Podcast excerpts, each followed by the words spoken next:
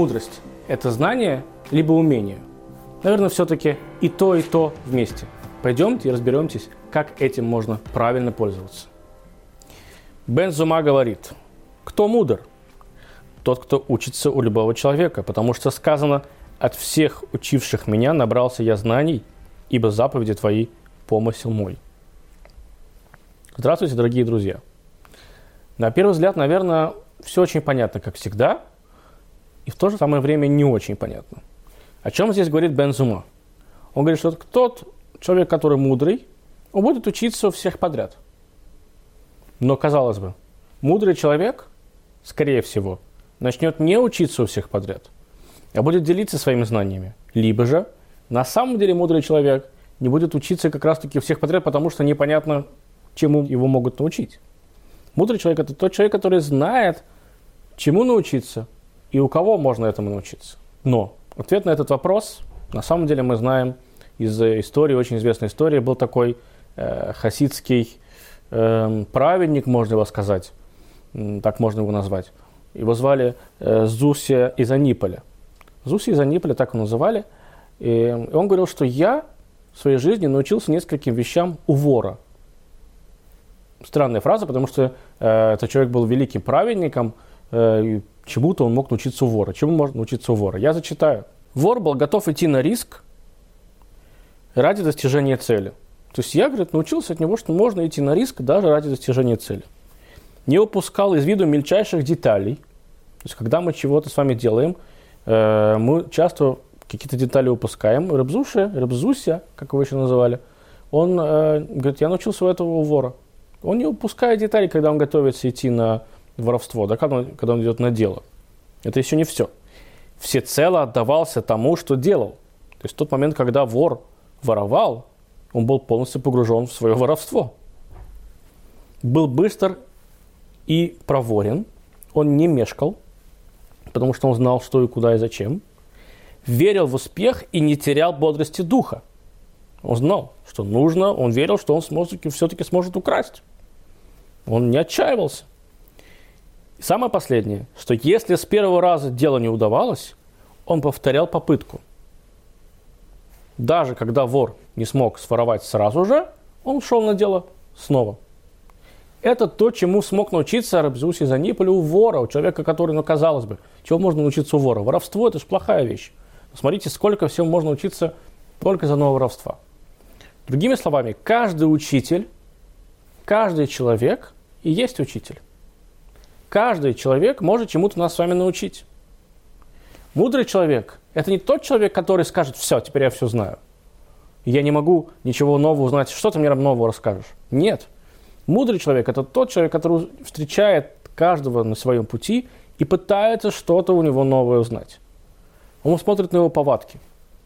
У меня есть друг, э, когда-то, мне кажется, я с вами об этом говорил – который мне недавно сказал, я был так поражен, он мне сказал, что ты знаешь, говорит, я у тебя научился пунктуальности. Я говорю, да? Он говорит, да. Вот я даже об этом не знал. Честно вам скажу, это друг намного старше меня. Мне казалось всегда, когда был ребенком, да и сейчас, в принципе, нам же всегда говорят, надо учиться у старшего поколения. У людей есть опыт, и это, несомненно, правильно. Но иногда мы можем учиться даже чему-то у людей, которые младше нас, и не такие мудрые, как мы.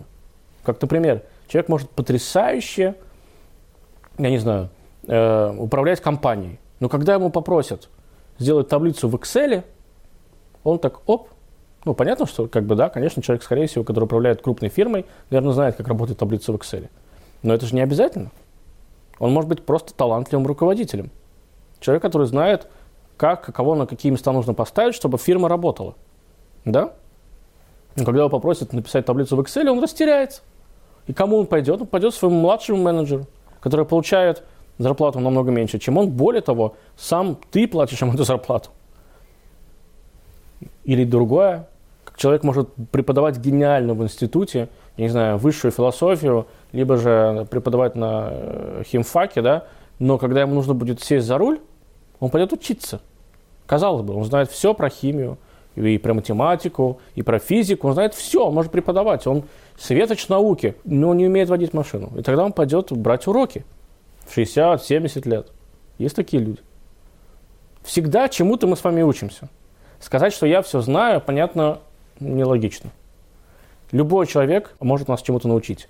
Я сейчас говорил только про ремесло, но также мы можем научиться и каким-то качественным вещам у людей.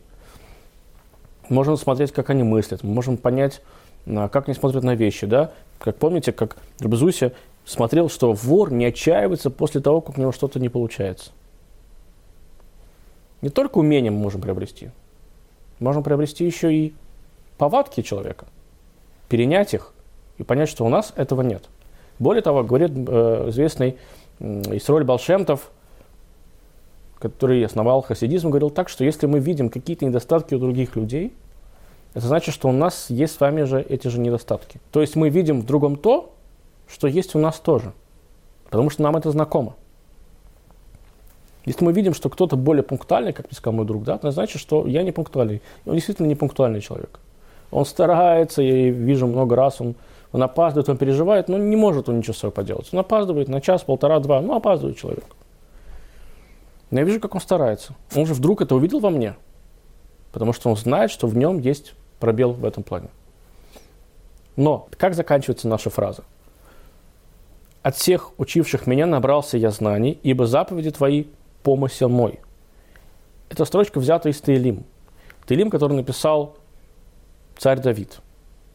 Великая песня о Боге и о знаниях о Боге.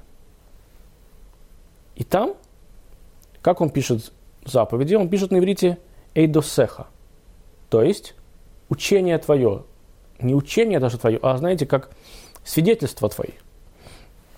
Что такое свидетельство? Кто такой свидетель вообще? Свидетель – это тот человек, который приходит с каким-то знанием в суд и рассказывает, что он знает о каком-то либо событии, да, либо о человеке. Его свидетельство либо принимают, либо не принимают, но, по крайней мере, он как бы сам человек, который приходит в суд, он и есть свидетель. Он о чем-то вам новом повествует, рассказывает. Знания твои, то есть знания о Боге, либо же твои действия, это и есть, ты сам есть свидетель того, что существует Бог. Когда человек поступает правильно или неправильно, в этот момент он должен знать только одну вещь, что ты теперь переносчик, если так можно сказать, да, ты свидетель того, что существует кто-то, кто себя создал. Если ты поступаешь так или иначе, значит в этот момент ты являешься неким представителем твоего Творца. То есть Творец плохой, либо Творец хороший. Если ты в этот момент у кого-то чему-то научился, если ты умный человек, если ты талантливый человек, если ты разумный человек, если ты мудрый человек, и ты поступаешь мудро, и ты учишься чему-то, то в этот момент ты выставляешь Бога с очень хорошей стороны. Поэтому, дорогие мои друзья, если вдруг нам, может быть, показалось, что мы все знаем, забудьте про это. И я ничего не знаю, и вы ничего не знаете. Хотя нет, что-то мы знаем – так давайте обмениваться этими знаниями, давайте быть готовыми к тому, что кто-то может нас чему-то научить. Неважно, в каком мы возрасте с вами находимся. И неважно, более того, на каком этапе жизни мы находимся. И еще более важно, на каком посту мы с вами сейчас находимся. Всегда есть что-то, чего мы не знаем. Так давайте будем готовы к восприятию, к восприятию этого. И тогда мы будем настоящими свидетелями того, что есть Творец, который нас с вами сотворил. До новых встреч!